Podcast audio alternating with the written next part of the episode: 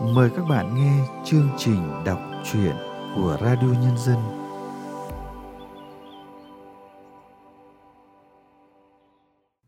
Các bạn thân mến, trong chương trình đọc truyện hôm nay, chúng tôi mời các bạn nghe truyện ngắn Phía dưới cầu vồng của nhà văn Lê Vũ Trường Giang qua giọng đọc Xuân Khoa.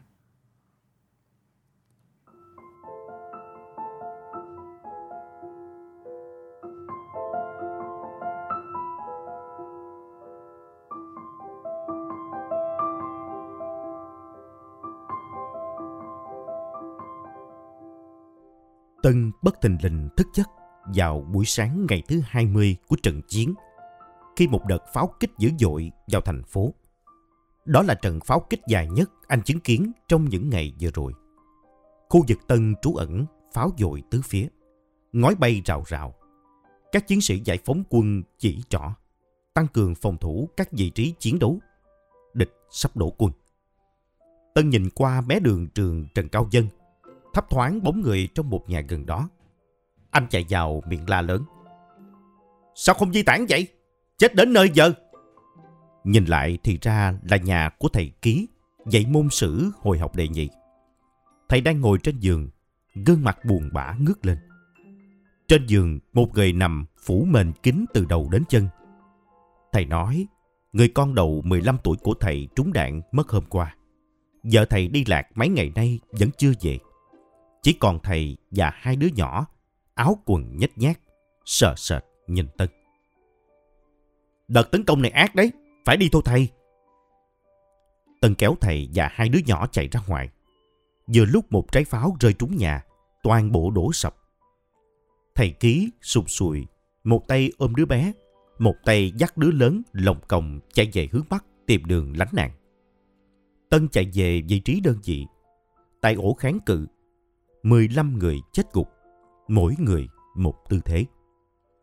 Địch quân tràn tới, đạn bắn rào rào sau lưng. Tân bắn trả. Một viên đạn trúng tay trái. Tần nén đau lao nhanh vào con phố hẹp. Những chiếc mũ sắt không ngừng xì xồ truy kích. Anh lách dội vào phía sau nhà thờ hiếm hoi trong thành nội. Pháo từ bên kia đổ tới. Phía bên này bắn trả liên hồi. Rồi một khoảng im lặng kéo dài với cuộc chiến ập đến.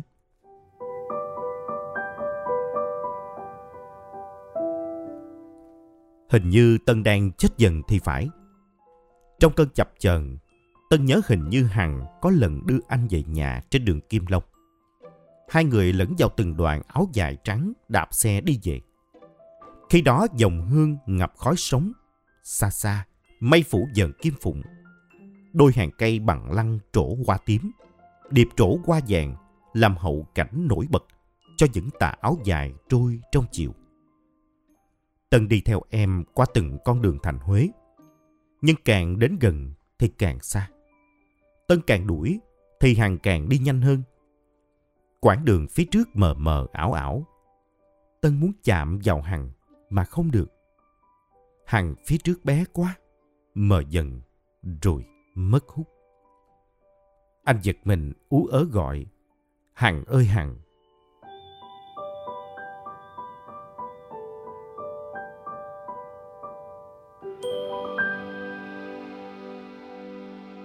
choạc tỉnh, máu bết trên đầu chảy xuống mặt. Một bức tường lớn đã đổ ập trên người Tân. Những miếng kính dở đâm vào đầu buốt nhói. Tân khẽ cử động tay chân nhưng bất lực. Cánh tay trái trúng đạn vẫn không ngừng rỉ máu. Bầu trời vốn đã xám xịt lại nhuộm thêm khói lửa. Bom đạn non càng rầu rĩ thảm hại. Bỗng nhiên, Tân nghe tiếng thúc thích đâu đó trong giáo đường. Tiếng khóc chừng như cố dằn lại, không thành tiếng nấc. Tiếng pháo, tiếng súng chợt rộ lên chát chúa. Người khóc bỗng khóc to hơn thành tiếng thống thiết trong bấy nhiêu thanh âm hỗn loạn. Tân nghiêng đầu, nhìn qua một bên chiếc bàn dài gãy đôi. Vừa kịp thấy một người lính Mỹ ngồi trên chiếc ghế ba chân dựa vào lưng tường nhà thờ. Anh trục tay vớ lấy một mảnh kính định sẽ đương đầu với hắn. Nhưng tay lính Mỹ vẫn ngồi yên trên ghế, dai khẽ trung. Anh nhìn nghiêng qua gương mặt da trắng, điểm chút tàn nhang, thấy dệt nước mắt lăn trên má. Gã đến Mỹ đã dứt mũ, ba lô nặng trĩu và súng dưới chân. Hai tay ôm đầu. Hắn đang nhớ nhà.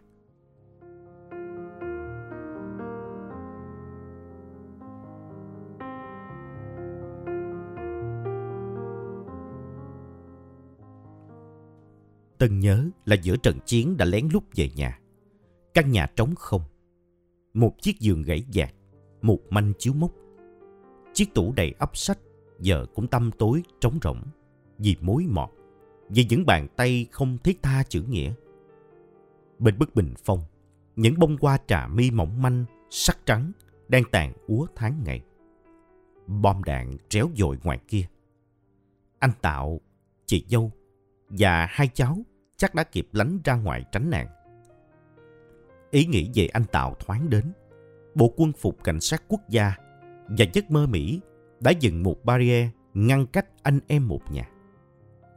Những ngày Tân xuống đường tranh đấu là những ngày hai anh em chì chiết, cãi cọ nhau về lý tưởng. Tân không thích chiếc áo cảnh sát quốc gia anh mặc. Để làm gì? Hay là để a vua và dẹp bạo động với gậy gộc hơi cây trút xuống sinh viên đồng bào và cả Tân nữa. Những ngày dỗ cha mẹ, hai anh em nhất quyết không chịu ngồi cùng một mâm. Có nó thì không có tôi. Anh Tạo nói. Tân lồng lên. Anh ăn cơm Mỹ thì đừng có làm phách.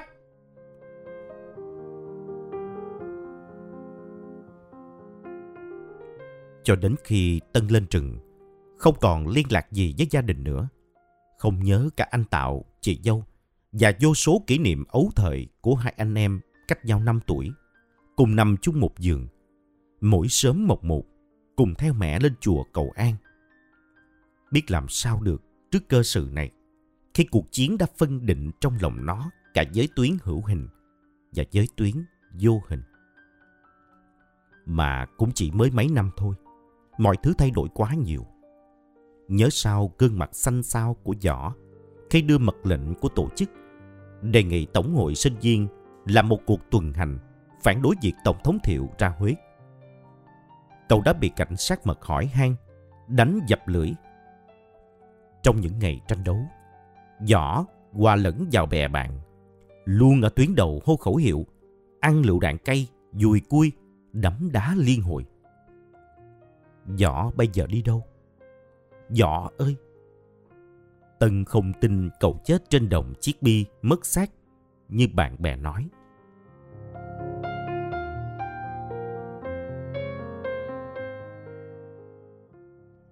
Tên lính Mỹ dần khóc. Một quả pháo rơi ngay cổng giáo đường. Hắn lại khóc to hơn.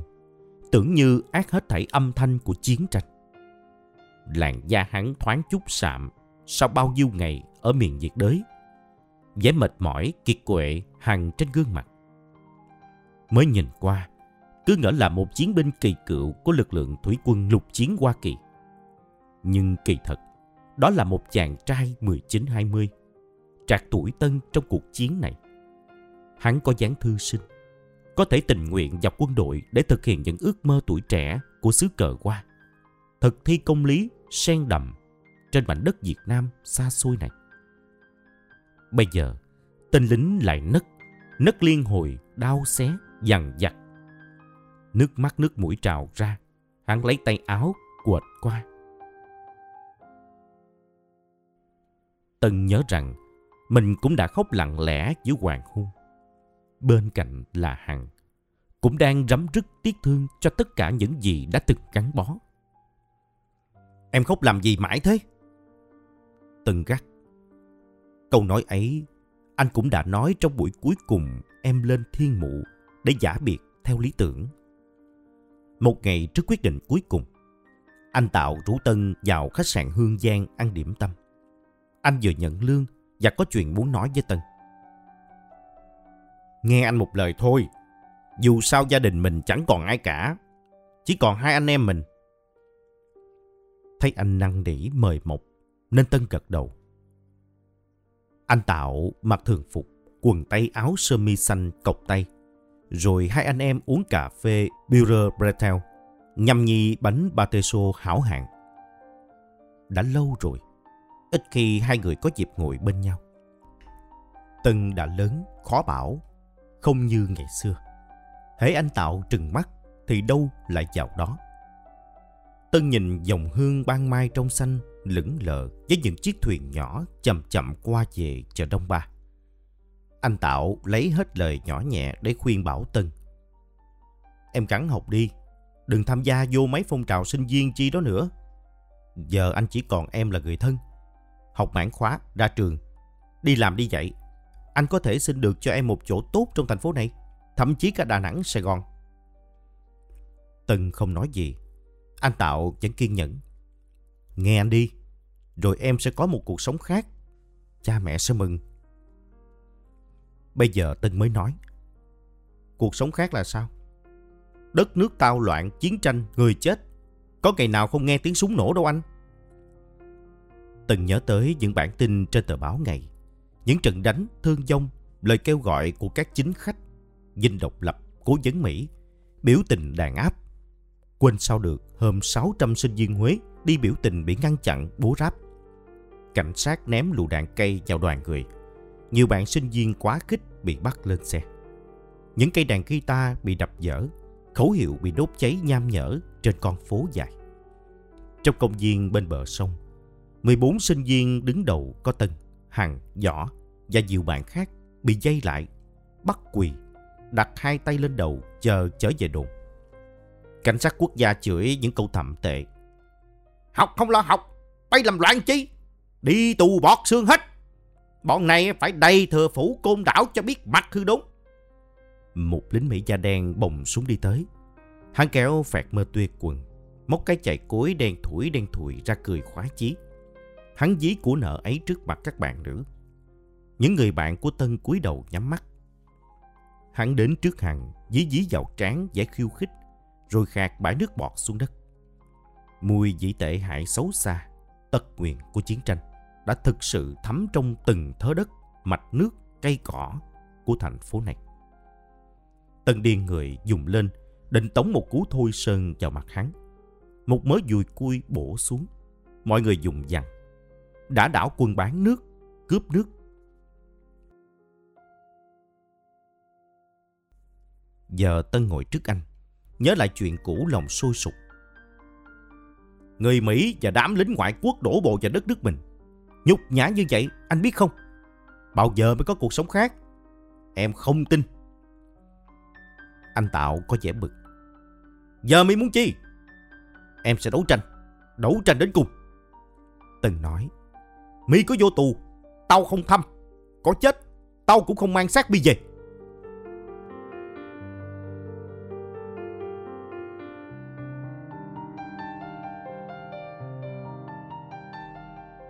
Bức tường đè lên mình nặng quá. Dường như cả cơ thể Tân đang xẹp xuống rã ra. Qua thanh gỗ ẩm mốc, anh nhìn mái ngói giáo đường thủng lỗ chỗ, hắt tia sáng nhờ nhờ và những dệt mưa bay xuống. Mưa bắt đầu tỉ tê trên ngói, hòa cùng tiếng khóc lẻ loi của kẻ thù trước mặt. Lòng anh trống rỗng cạn cợt. Chiến tranh tàn nhẫn quá, đã thay đổi số phận và cả tâm hồn luôn bị dày dò của muôn vàng con người lầm lũi. Trầm kha, trên xứ thần kinh cổ kính, từng hình ảnh của ngày vào cuộc chiến hiện ra trước mắt như thực, như mơ. 7 giờ tối hôm công chiến, các đơn vị của đoàn 5 bắt đầu rời cửa rừng. Đoàn quân đi lặng lẽ trong đêm tối, mưa lâm râm, sương mù đầy trời. Sau hơn một tháng đi bộ, trèo dốc lội suối theo đường giao liên dược Trường Sơn khi lên rừng, Tân trình diện cùng các bạn sinh viên trước thành ủy Huế. Phong trào sinh viên bị đàn áp nặng nề và những người đứng đầu như Tân sẽ vào tù nếu như vẫn ở trong thành phố. Dũng học văn khoa nên Tân được bố trí làm việc trong báo Giải Phóng, một bộ phận của ban tuyên huấn tỉnh. Lần về thành Huế này, ngoài nhiệm vụ thu thập thông tin, anh được lệnh làm qua tiêu dẫn đơn vị tấn công vào một cửa thành. Đêm Tết thành nội im lìm, chừng nghe được tiếng thở gấp của bấy nhiêu chiếc mũ tai bèo. Trời se se lạnh, Đây đó xác pháo giao thừa rơi rải, mùi thuốc pháo vẫn trong màn mưa. Tân hít thật sâu để lấy lại bình tĩnh, phổi căng chực mùi hương của mứt Tết, của bánh chưng thơm bụi. Năm ngoái cũng giờ này, anh đang ngồi bên bếp lửa thưởng trà, mẹ ngoại tụng kinh cầu an cho cả nhà. Nam mô A Di Đà Phật. Mẹ ơi! Anh hít thở đầy tiếc nuối. Người chỉ huy đứng sát bên thì thầm hỏi các vị trí công sự của địch, số lượng quân và trang bị vũ khí. Cửa thành tân thuộc nằm lòng, bao nhiêu ụ súng, hầm ngách, biết mặt các tay trung úy đôi lần cà phê trong quán mụ trang. Tiến công. Cả đơn vị chia thành các mũi lao về phía trước. Đêm tối nhập nhoạn, súng nổ chát chúa bên tai. Tân mới biết cuộc chiến thực sự như thế nào. Nhân phút đầu tiên, nhiều bộ đội giải phóng trúng đạn nằm trên đường, dưới hộ thành hào, bên mương nước, bên con đường đầy sát pháo. Một anh bạn người Hà Nam mới quen chạy trước Tân chỉ một bước, bị lựu đạn trên thành quăng xuống, ngã gục trước mặt. Người chỉ huy tiếp tục điều các mũi tiến lên. Tân đứng như trời trồng. Chiến tranh bắt đầu bày ra gương mặt thật khổ đau của nó. Và chỉ có những người nằm xuống mới biết được chiến tranh đã thực sự kết thúc như thế nào. Hình bóng thước tha của Hằng hiện lên trong giây phút ấy. Giờ này, em đâu?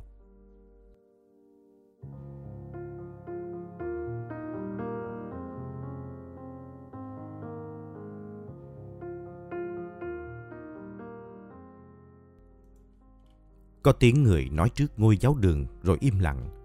Không khí đặc quánh ngột ngạt. Thứ yên lặng với những phút giao tranh. Hắn khóc nhỏ lại, rồi mở mắt ngó nghiêng xung quanh. Hai chân thả xuống đất. Không còn bó gối nữa. Nhưng nước mắt vẫn cứ chảy. Tân và hắn đang ở giữa cuộc chiến tranh. Tân sắp chết. Còn hắn vẫn sống. Tân không biết cái chết như thế nào. Nhưng chắc rằng nó lớn hơn một giọt nước mắt. Anh nhớ những ngày khi cuộc giao tranh chưa dâng dọi đến thành phố và trong anh chưa nuôi suy nghĩ là mình phải làm gì ngày mai. Năm đó, người Mỹ đã bắt đầu vào thành phố. Những chiếc jeep chở các cố vấn quân sự đi lại trên đường. Những lính MP vào ra các công sở. Họ luôn nở nụ cười với các nữ sinh duyên dáng đi bộ trên hè phố. Những nụ hôn gió bước ra từ các rạp cine. Bằng vốn Anh ngữ cơ bản, Tân nghe được một vài gã lưu manh buông lời treo gẹo thô tục. Sự nhốn nháo của những người tóc vàng đã làm thay đổi hẳn nền nếp của cố đô nho phong nền nã khi nhiều khu nhà mới mọc lên, nhiều dịch vụ được cung cấp để đáp ứng nhu cầu của họ.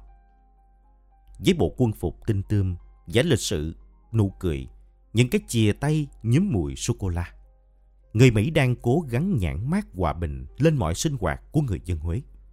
Che đi những vũ khí tối tân có thể khai quả bất cứ lúc nào trong các căn cứ quân sự. Những người xa lạ ấy đã thay đổi Tân, thay đổi Hằng và rất nhiều người bạn cục trang lứa.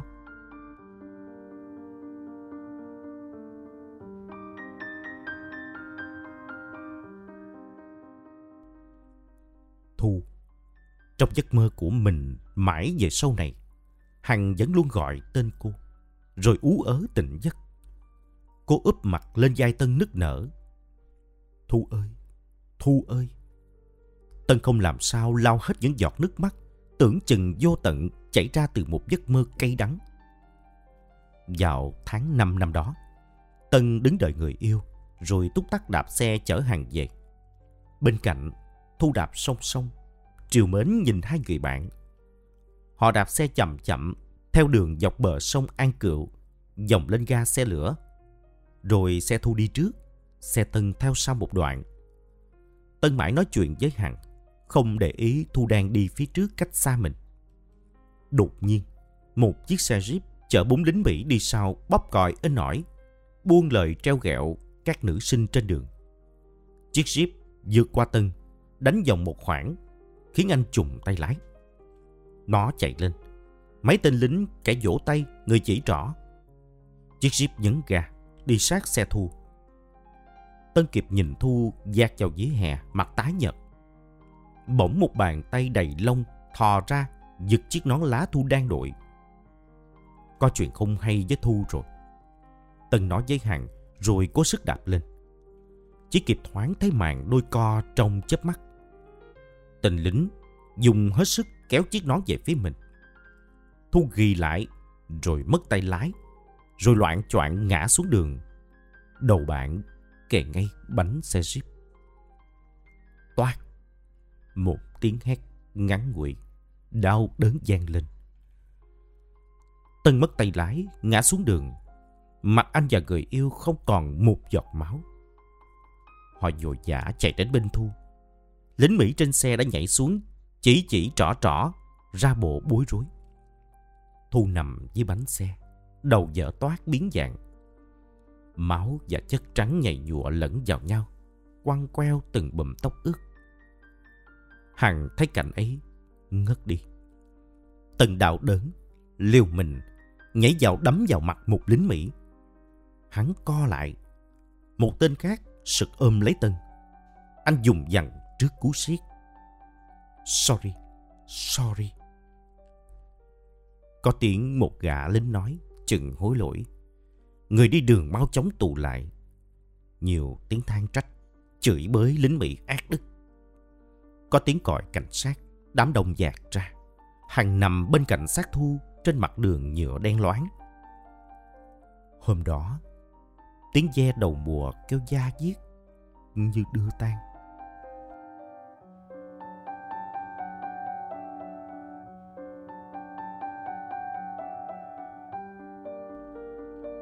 Gương mặt biến dạng của Thu hiển hiện trước những cuộc tấn công, như một động lực để Tân xông lên phía trước. Trưa mồng hai Tết, khi lá cờ mặt trận treo lên đỉnh kỳ đài, Tân cũng có mặt. Ngây ngất trước cảnh tượng quy hoàng phút chốc đó. Bộ đội nghe tin vui mừng, nhiều người nhảy lên như hòa bình đã đến. Họ gần như đã làm chủ thành phố Huế. Chỉ còn Bộ Tư lệnh Sư đoàn 1 tại căn cứ Mang Cá khu phái bộ cố vấn Hoa Kỳ MACV và một số cứ điểm khác do được phòng thủ tốt, quả lực chi diện mạnh nên vẫn kiên quyết chống trả. Tân mường tượng hòa bình không còn xa nữa. Tự dưng anh nảy ra ý định đi tìm hàng.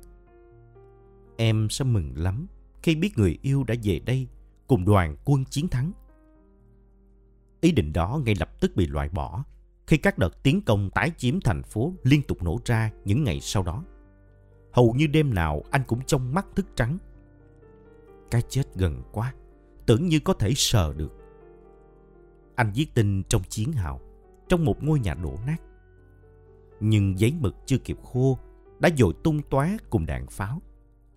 Họ phải liên tục đương đầu với các đơn vị nhảy dù chiến thuật, các chi đoàn thiết xa dận, các lực lượng bộ binh chủ lực của địch quân kiên quyết lấy lại thành phố. Đến mùng 3 Tết, người Mỹ đã điều thủy quân lục chiến ra trận địa. Liên tục những ngày tiếp theo, Sài Gòn và Mỹ quy động một lực lượng lớn ra tái chiếm Huế với các chiến đoàn dù tinh nhuệ, thiết xa hạng nặng.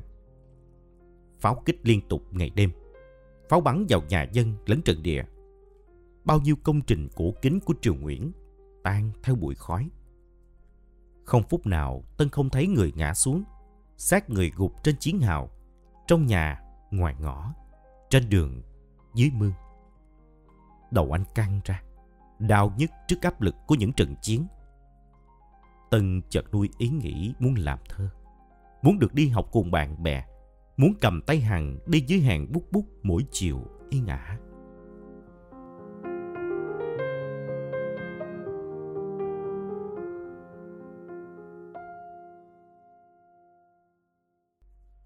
Tay lính Mỹ vẫn sụp sùi khóc, trông ảo não vô cùng.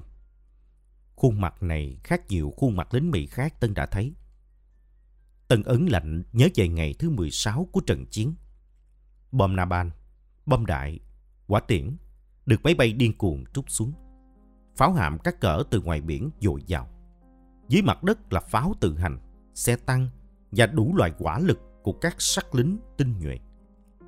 Sự bám trụ kiên cố của quân giải phóng khiến Mỹ cây cú muốn phá hủy thành phố, bất chấp tất cả. Tân không còn lòng già nào cầm bút viết sau hai ngày ra công sự chống thủy quân lục chiến tràn sang. người chết nhiều quá. Họ phải chôn chung xác trong những nấm mộ tập thể. Lính trận, công chức, người buôn bán, người già, trẻ nhỏ, phụ nữ, đàn ông. Bạn bè mới đó chào nhau một tiếng thân thương, đã dội nằm xuống. Ba người bạn ngày trước cùng lên rừng, thì có người hy sinh trong đống đổ nát trong một dinh thự trên đường Mai Thúc Loan, không cách nào lấy ra được. Tư, bạn học cùng Giang Khoa, nằm hấp hối trong láng quân y. Tân tới thăm, từ u ớ. Nhớ, nhớ nói với mạ là tao vẫn khỏe nghe chưa? Mãi mốt hòa bình, tao sẽ về. Hôm sau, từng chung tư, anh ứa nước mắt. Cơ thể anh mòn mỏi, cạn rỗng trước những nhát cuốc, lưỡi xẻng. Nước mắt nhỏ xuống cùng mồ hôi, lẫn máu.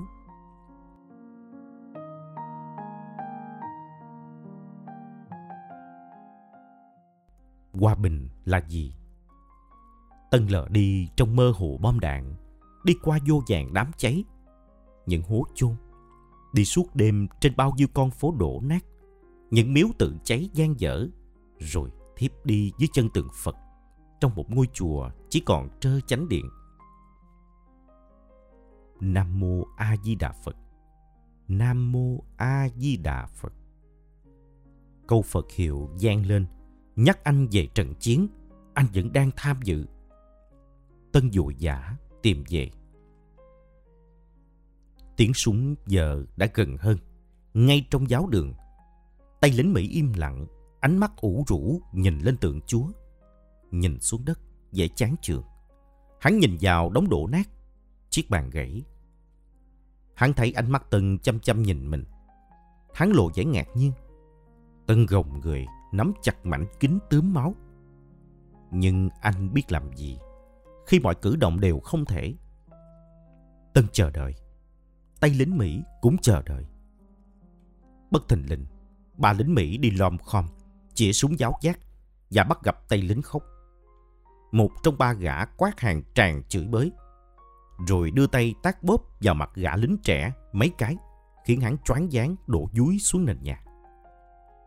Giờ tay lính trẻ không còn khóc nữa, lúi húi mang ba lô, đội mũ, đeo súng vào chính tệ, bước ra chiến tuyến. Tên chỉ huy ra lệnh lục soát tìm việc. Hắn cố nhìn về đống đổ nát, liến láo tìm ánh mắt lạc trôi của một kẻ khác phía. Không biết thường dân hay địch quân bị thương đang nằm kia. Tân nhắm mắt chờ cái chết đến với mình. Tay lính Mỹ tỏ ra tỉnh táo hơn. Hắn nói trong mệt mỏi. Không có gì, đi thôi. Tiếng bước chân hối hả đi ra như khi đi vào, trả lại sự yên tĩnh cho giáo đường. Sao họ không kết thúc mình ở đây? Đau quá, nhức quá. Nhưng rồi một loạt pháo dội mạnh xuống mái giáo đường, ngói bay rào rào, từng mảng tường dùng dở. Những cái bóng ngã xuống, dùi trong đổ nát. Tân thở dài những hơi thở cuối. Cùng lúc, một tiếng chuông đâu đó cất lên trong thành nội.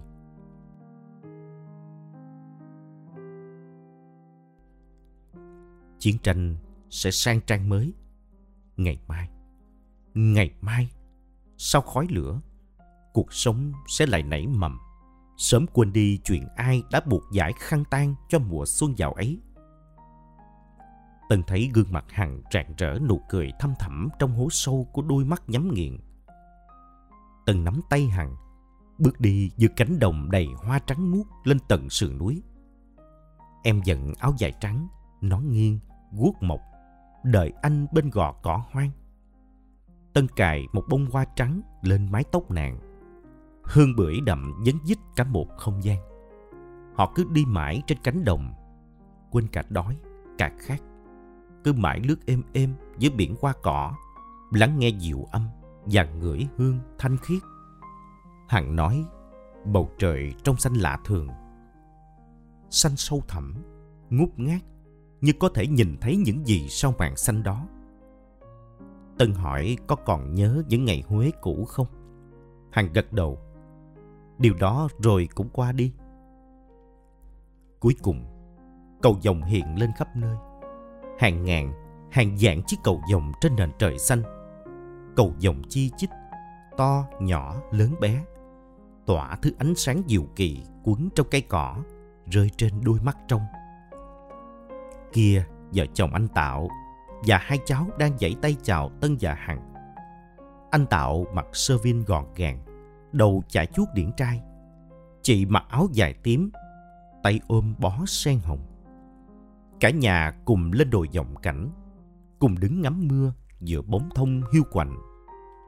Bên bờ kia, từng ruộng cúc vàng dầm mình trong mưa, để màu sương khói nhùm dần lên hương sắc của tháng năm điêu linh, mòn mỏi.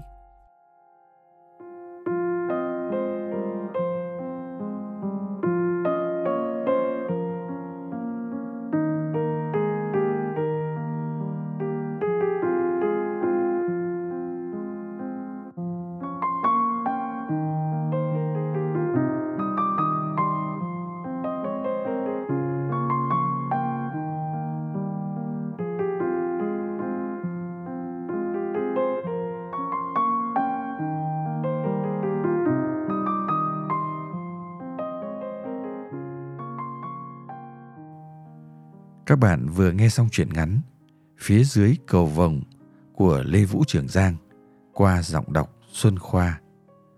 Sau đây, chúng tôi mời các bạn nghe nhận xét của nhà thơ Hữu Việt về tác phẩm này. Chuyện ngắn Phía dưới cầu vồng đã tái hiện một phần lịch sử vô cùng khốc liệt, vô cùng đau thương và vô cùng anh dũng của quân và dân ta trong kháng chiến chống Mỹ cứu nước. Đó là cuộc tổng tiến công và nổi dậy Tết Mậu Thân năm 1968. Địa điểm là thành phố Huế.